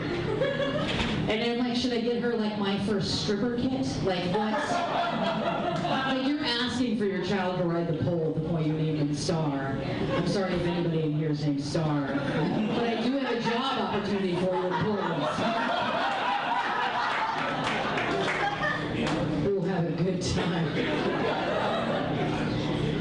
But yeah, it's, it's, it's awkward being a lesbian when you're this femme. Because, like, I'm never going to earn my dyke card. Like, I don't know how to play pool. I don't know how to change my oil. The only power tool that I've ever owned is the shape of a dolphin and has rotating beads. I did, however, get a fabulous fashion sense, a flair for high drama, and the ability to dance in six-inch heels. So basically, I'm not a lesbian. I'm RuPaul. I have to date like that. It's very difficult.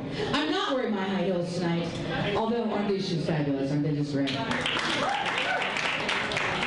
all right. Expander to my shoes. Um, I'm not wearing my, my high heels uh, because I sprained my knee getting out of my Spanx. Which, I don't know how many of you have worn Spanx, but I'm guessing in Seattle, so like fully half the dudes. Um,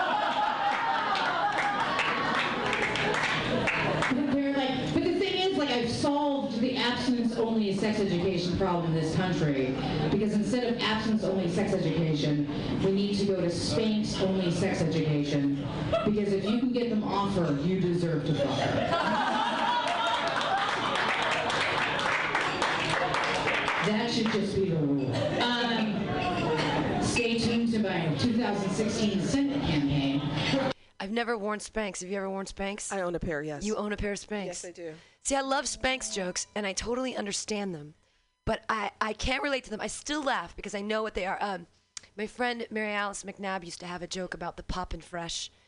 Like, you're like the, it's like the poppin' fresh joke. You crack it. You crack the seal, you're like, and it's like all the. All everything else. Your muffins, all the dough comes out, all, all the, the muffins. Exactly. Yeah. So, I just I, bought a pair. You, wear, you just bought a pair. Do you like them?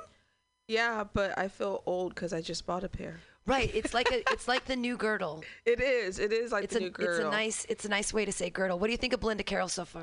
I like her. I, I like just, that I, she's I just, queer. The, the, the, it's the audio. It's like hard for me right. to listen. The a audio bit to sucks, it, you know? But she looks great. Yeah, she does. She's a big girl, which I like because I'm confidence, confidence, and uh, she's just said she was queer. You gotta have some queers in the festival. Oh fuck yeah. Yeah, absolutely. Yeah. She might be. And no dick jokes. Not yet. Yeah.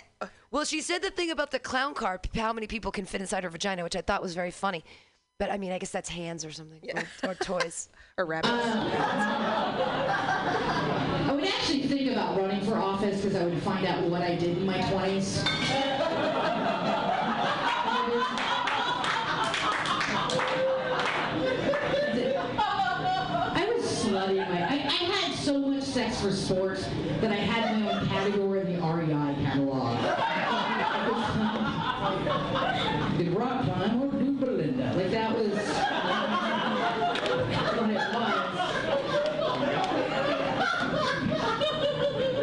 was. But it gets weird when you're dating. Like, dating became weird for me in my thirties. I don't know where I went wrong, um, except for I don't like the new sex conversation anymore. And I don't know how many of you fuck women in here, but they like to talk a lot and process. I mean, like, the first time when you're a blackout. That doesn't count. But the second time, you have to start talking about, about what you like, what you don't like. And sex is the only time you're excited to make the same noises as when you stub your toe. You're like, oh, Jesus, oh, God. I don't even know if I believe in God. But yet that's the name that most often comes up in my bedroom. And it's not like I would say the name of another fictional character. It's not like I would just be like, oh, Dumbledore! You know. I mean, unless it was like a role play situation. I'm open, right? So yeah, so I started dating somebody that was twenty-five. And I didn't realize how far away from twenty-five I was until I realized that everything I said made me sound like one of the Golden Girls. I'm like, back in my day, we used to have to watch our porn on V H S. And then we had to rewind at the good part. Everybody over forty just laughed. Um, I'm not almost forty. I am very close to forty. Um, and uh, and I think that's part of my, my, my thing. I think it's part of my problem, right? And so I didn't date for like two years. I was like, I need some alone time, light some candles, you know, do myself, whatever you do when you're single and almost forty. And uh, and so I uh, I took some time off. And then I realized I needed to start dating again because I realized that my junk started to look like the yard around an abandoned building. Like the grass is all overgrown. There's like two pit bulls fighting for me.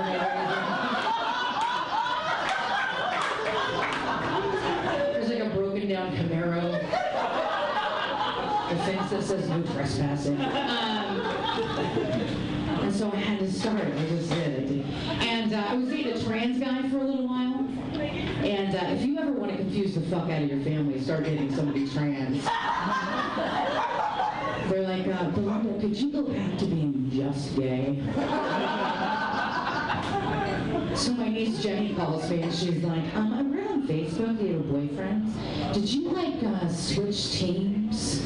I'm like, no. No, I didn't switch teams. I just got on a more confusing one. Think of my sex life like soccer. Nobody knows what the fuck is going on until I soar.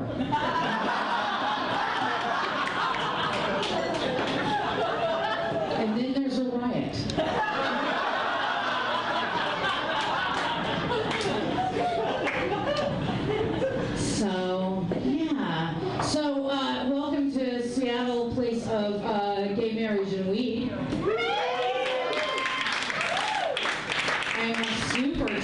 For you guys, and I wish Oregon would legalize weed. Let's put that out into the universe, or whatever you believe in, because um, what Oregon needs is to be more high. Um, I, uh, I, I mentioned I have uh, Republican brothers, so I have uh, a Tea Party Republican brother, and uh, and. Uh, We get in the gay marriage fight a lot, right? Because he's all like, Bible, you know, and, uh, you know, and he's always like with the same argument, you know, like he just memorizes one thing and that's what he says, you know, and he's like, well, you know, homosexuality is against the Bible, that's why y'all can't get married. And I'm like, if God thought homosexuality was such a big deal, don't you think he would have put it in the top ten? Yeah! Good story!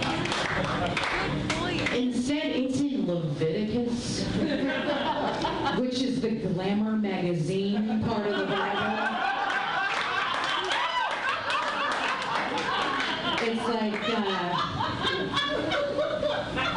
it's like uh, no, uh, no shellfish, no mixed fibers, no white shoes after Labor Day.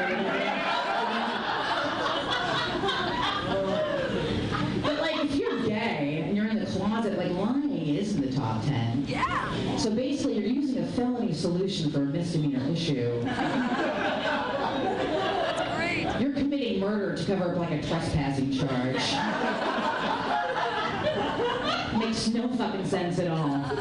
I just don't get it. And so I was doing this college, and so I was talking about gay marriage and stuff, and this woman comes up to me and she goes, um, I've got a uh, different argument about gay marriage. And I was like, well, great, let's hear it. You know, it's college. And she goes, I am all for gay marriage as long as it's consensual.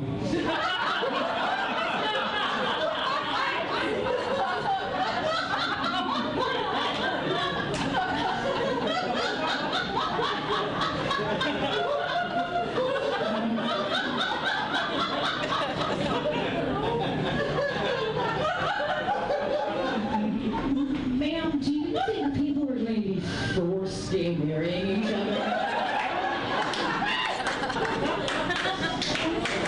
Like there's just gonna be a guy that's like, Bob, I need the family rate on the fishing license. Let's do it. Like that's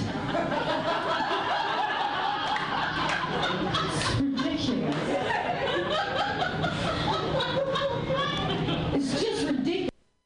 Yay! I wanted more. Actually. Yeah, I wanted more. See, and you know what? She did it right though. She gave us the uh, the ten minutes, but that she did a twenty minute set there, obviously, because she started in the middle of her set and it ended before she was done. So she we got to see. Left us wanting more. Definitely wanting more. She definitely is moving on through the pile. Holy Toledo. We know this next guy. You guys are listening to the AltaCast here on mutiny radio dot f m, brought to you every Wednesday uh, by Alta California Botanicals, Best Tink in the Biz, also funding the Mutiny Radio Comedy Festival twenty sixteen, March second through sixth. This is the AltaCast. I'm Pam Benjamin. I'm joined by LaToya, the Sheriff of Truth Wynn, helping me make these important decisions. We're weeding through, you guys. You're helping us, too. If you have any comments you want to tell, say, I really like that guy, four one five, five five six. Everyone's on again. one one. That was George Chen interviewing Sean McKenzie. How's it going, new friends? Yeah, right on. Uh, let's talk about it. Uh, I I'm uh, I'm not religious. I'm not one of those angry atheists either. I don't really get that when I see people being all pissed off at religion online. It's like, we gotta sleep in on Sundays, man. We won. Settle down. I'm not angry at religion. I'm just kind of confused by it. Like, like have you ever thought about prayer, like as a concept? Like, God has a perfect plan for all of us. But I'm asking him to change his mind on a few things. Like, God's up there getting convinced. Like, you know, this guy makes some pretty good arguments. I will allow his small business to succeed. But he's still getting cancer. I'm trying to be more offensive in my act. I like, it's a fun. I love offending people. I don't get why so many people like are upset about political correctness. Like, you can't say nothing. This is the golden age. You can say anything. People just blog about it. It's not that hard. Like, hey, P C cops, you can't say nothing. Horseshit. You couldn't say nothing before political correctness. Back in the day, that's when you couldn't say shit for real. Like in the fifties, a woman, for example, couldn't say something like, I'm a small business owner. Or no. Things are getting better. The problem with political correctness, unevenly applied. Like, San Francisco, it's supposed to be a politically correct fucking haven. No. You, you go over to Fisherman's Wharf here, see the seals and the sea lions or whatever. They're just out there making fun of mentally handicapped kids all day long. No one's saying shit to these assholes.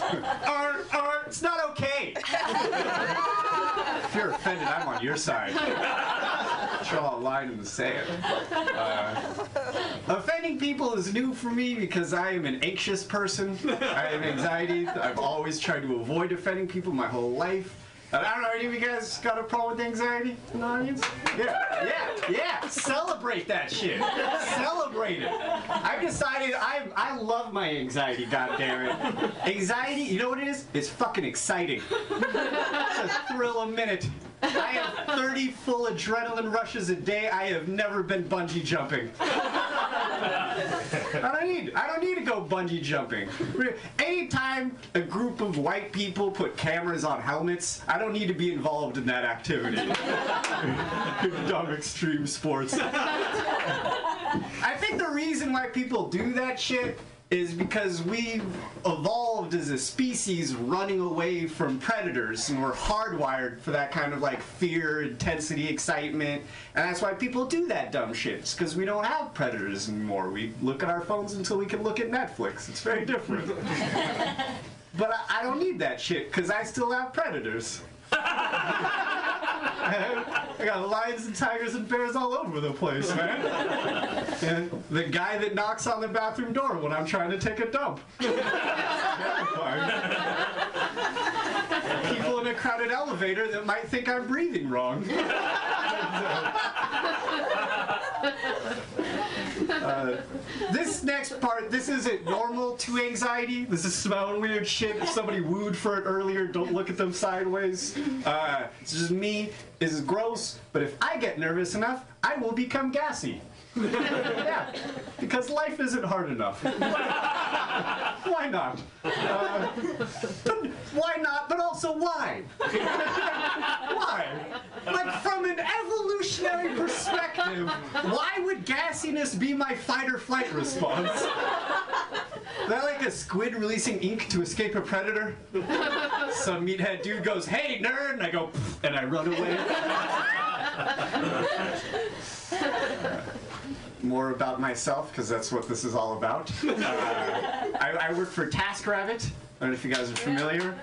Sure. Uh, TaskRabbit, if you don't know, it's basically, it's, it's like Uber or Lyft, but instead of for chauffeurs, it's for servants. That's the idea. You can do the different skills and tasks, like you can wait in line or clean people's houses, or it's servants. Uh, there's all these different options. Me, I just built IKEA furniture, and I've never been happier. So good. I love it. Uh, although, me building IKEA furniture does feel like a sad parody of what's happened to American manufacturing. other countries build shit ninety-five percent of the way and then send it to me with some cute comic book instructions and an adorable little Allen wrench, like, who says Americans don't build anything? Look at that end table. I think Americans build some things. Yes, they do. Uh, so I'm going around to people's apartments and shit all the time, really getting to know this uh, this Bay Area that we live in, and it scares the shit out of me. Uh, because personally, I'm I'm one of those people. I think that we're basically sprinting headfirst into the apocalypse. Like some people are like, hey, maybe let's just jog. Uh, is the debate. Global warming and shit, we're done. We're done for. We're doomed. The apocalypse is imminent, and we are the worst generation to possibly face that shit. We have no post-apocalyptic skills at all. We're worthless. Like at my job, sometimes I bring my tools, sometimes I don't. I was in this dude's apartment one time, and uh, I didn't bring my tools, but it turns out I needed a hammer. I said, hey, man, you got a hammer? And he said, oh, let me text my roommate. We're fucked. We are fucked.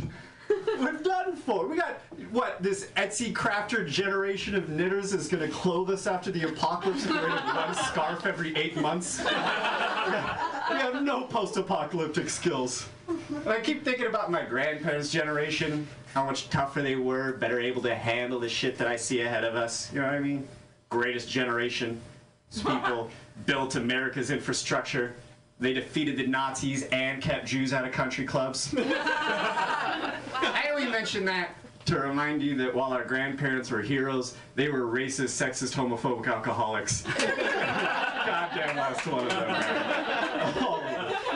I remember my grandpa picking me up from middle school and the talking G P S had just come out, you know, the British lady going, turn left ahead. And my grandma's elbowing him, Charles, it says to turn left ahead.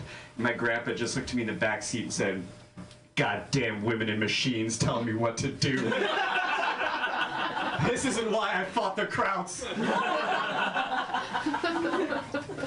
I said that one time at a show, and a guy, a German guy, German-American guy came up to me and was like, hey, you should say Kraut. And I'm like, nah, you should be cool about that. You gotta let that one go,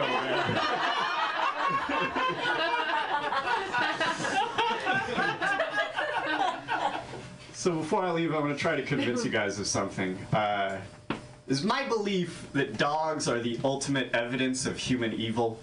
Uh, it's not their fault if you're a dog person. I'm not attacking dogs. It's not theirs. It's our fault. Like, humanity goes on trial. Dogs are Exhibit A.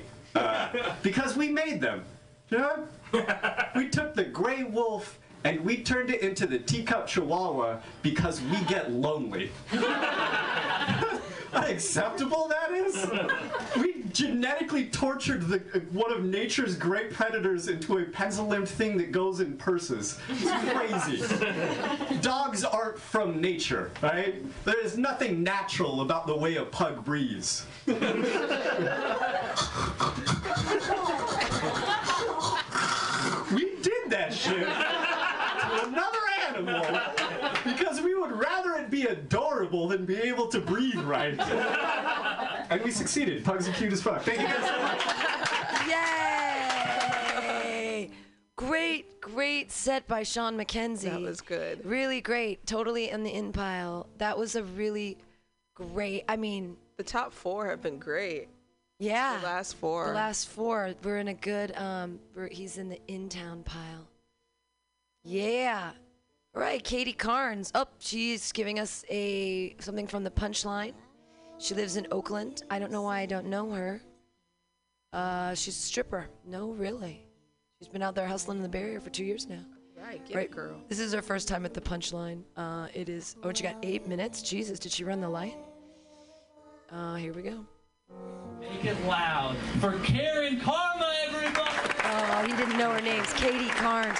I hate it when the host has no idea what the fuck they're doing. Who is that host even? I don't even know who that is. I'm just going to say that it's Katie Karma, but that's all right. Katie Karma, hi. Nice to see you. You do look like a good crowd. Hi. Having a good time? You having a good time? All right. Um, I got some good news for you guys. I think the drought's over. Hashtag rain happened the other weekend, right? So it's like done. We're over. We're done. I'm done talking about it. You're over it, right? It's stupid. I don't, I don't gotta like save water anymore. I've been doing a lot though. Um, I did a lot to save water. You're welcome. Um, the thing that worked best, though, was me shaming my neighbors by taking a shower in their sprinklers. Yeah, so I go over with shampoo in my hair and just like, save California! They turned it right off. It was great. And I had like shampoo in my hair. It was not, I had to think of that more. Um, I also switched all my water to wine, but I'm not going to give that one up because... You guys, I'm having like a real good time. And I suggest you come on my path, and make, you're on my path. Oh, I like the champagne, very classy. Um, so just drink up tonight is what I'm saying. Maybe I'll. She's super nervous. You can tell. This is because it's her first time at the punchline. Fun here. Oops, sorry. I don't know.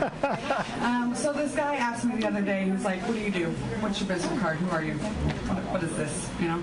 It's like, oh, you know, I'm just, I'm a hustler. It's just what I do. I'm a hustler. I'm a hustler, baby. Yeah? And he was like, no, you're not. You don't know what that is. I was like, yeah, no, I'm pretty sure I do. So I Googled it right in front of him, right there. It said go-getter. That's all it is. It also said prostitute, but that's, that's, that's the point. Um, so basically what a hustler is, is just someone who knows how to get money from others. That's that's me. I'm a hustler. I am. I'm, I'm a massage therapist. I'm a photographer. I'm a writer. I'm a comedian. I'm a yoga teacher. I'm a stripper. So I'm a hustler. I've known this for all of my life. I'm a hustler, baby. Yeah. I just want you to know. Um, so I wanted to get that point across to him, so I slipped in my business card, and then I stole his watch. Sucker. Um, I've known that I'm a hustler all my life, all my life. I found a picture of myself as a kid slinging I Cs on the corner. And I knew that this is where it started for me, the love of taking people's money. And it, that was a great business model, by the way, because my dad was paying all the overhead, and I was just making pure profit. Just like, money, you know? Um, but it wasn't big enough for me. I wanted to get bigger, I wanted to get better, I wanted to go around the corner. So I started I started delivery service with my Barbie car. It was great. It was beautiful. But then I was working too hard. I was doing all the deliveries and the input. I couldn't do it. So I had to get my employees, which the neighborhood kids, I tricked them for working for me um, with Barbie rides or Barbie car rides and ices. You give them sugar, they work real fast. You know? What can I do next? I'm like, I don't know. Go fucking deliver that. I don't know. It was great. But then I got a little crazy, you know, money and the power, it just, it overtook me. I was five, you know, like, the power. So I said, you can't work for me unless you go home and you steal all of the cookies, and then you bring them back to me. So they did. They went and got, got all the cookies, brought them back to me, and then we would have a bake sale, sell them back to the neighborhood. Right? Fucking genius. I'm a hustler, baby. Um... So you, you would think with all of that business and beautiful business mind that I got, I'd be super rich, right? No. Still a broke bitch. But that's all right, because I got a plan. Mm-hmm. I got a super plan. I'm just going to meet a man.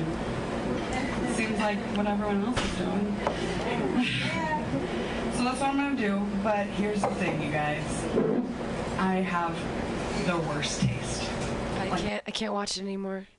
It's just it's it's not good, and I hate that she went up at the punchline. That means she hung out at the punchline for a whole year. And that's and she's sending this out. Ugh, I'm putting it in the no pile. I'm sorry. I wasn't getting any laughs out of it. Here we go. This is George W. Bush. You know, you know who this is. I know who this is. This is George W. Bush. This is one of my favorite people in the whole world. George W. Bush. I'm, I'm a fan. I am a huge fan. Uh, George W. actually had a set last week at, uh, at the Ship of Fools, which was really, which was really stellar. I want this video to work. Come on, video. play for us. It's funny. I love George W. Bush. He um, he's actually going to be hosting. I already told him he's going to be hosting. Uh, he's going to be, because I mean it's George W., right? Yeah. He's going to be hosting the uh, uh, Who You Votin' For show, which is the political show. So I figured, who Why better than, than to have W. George W. Bush yeah, be the uh,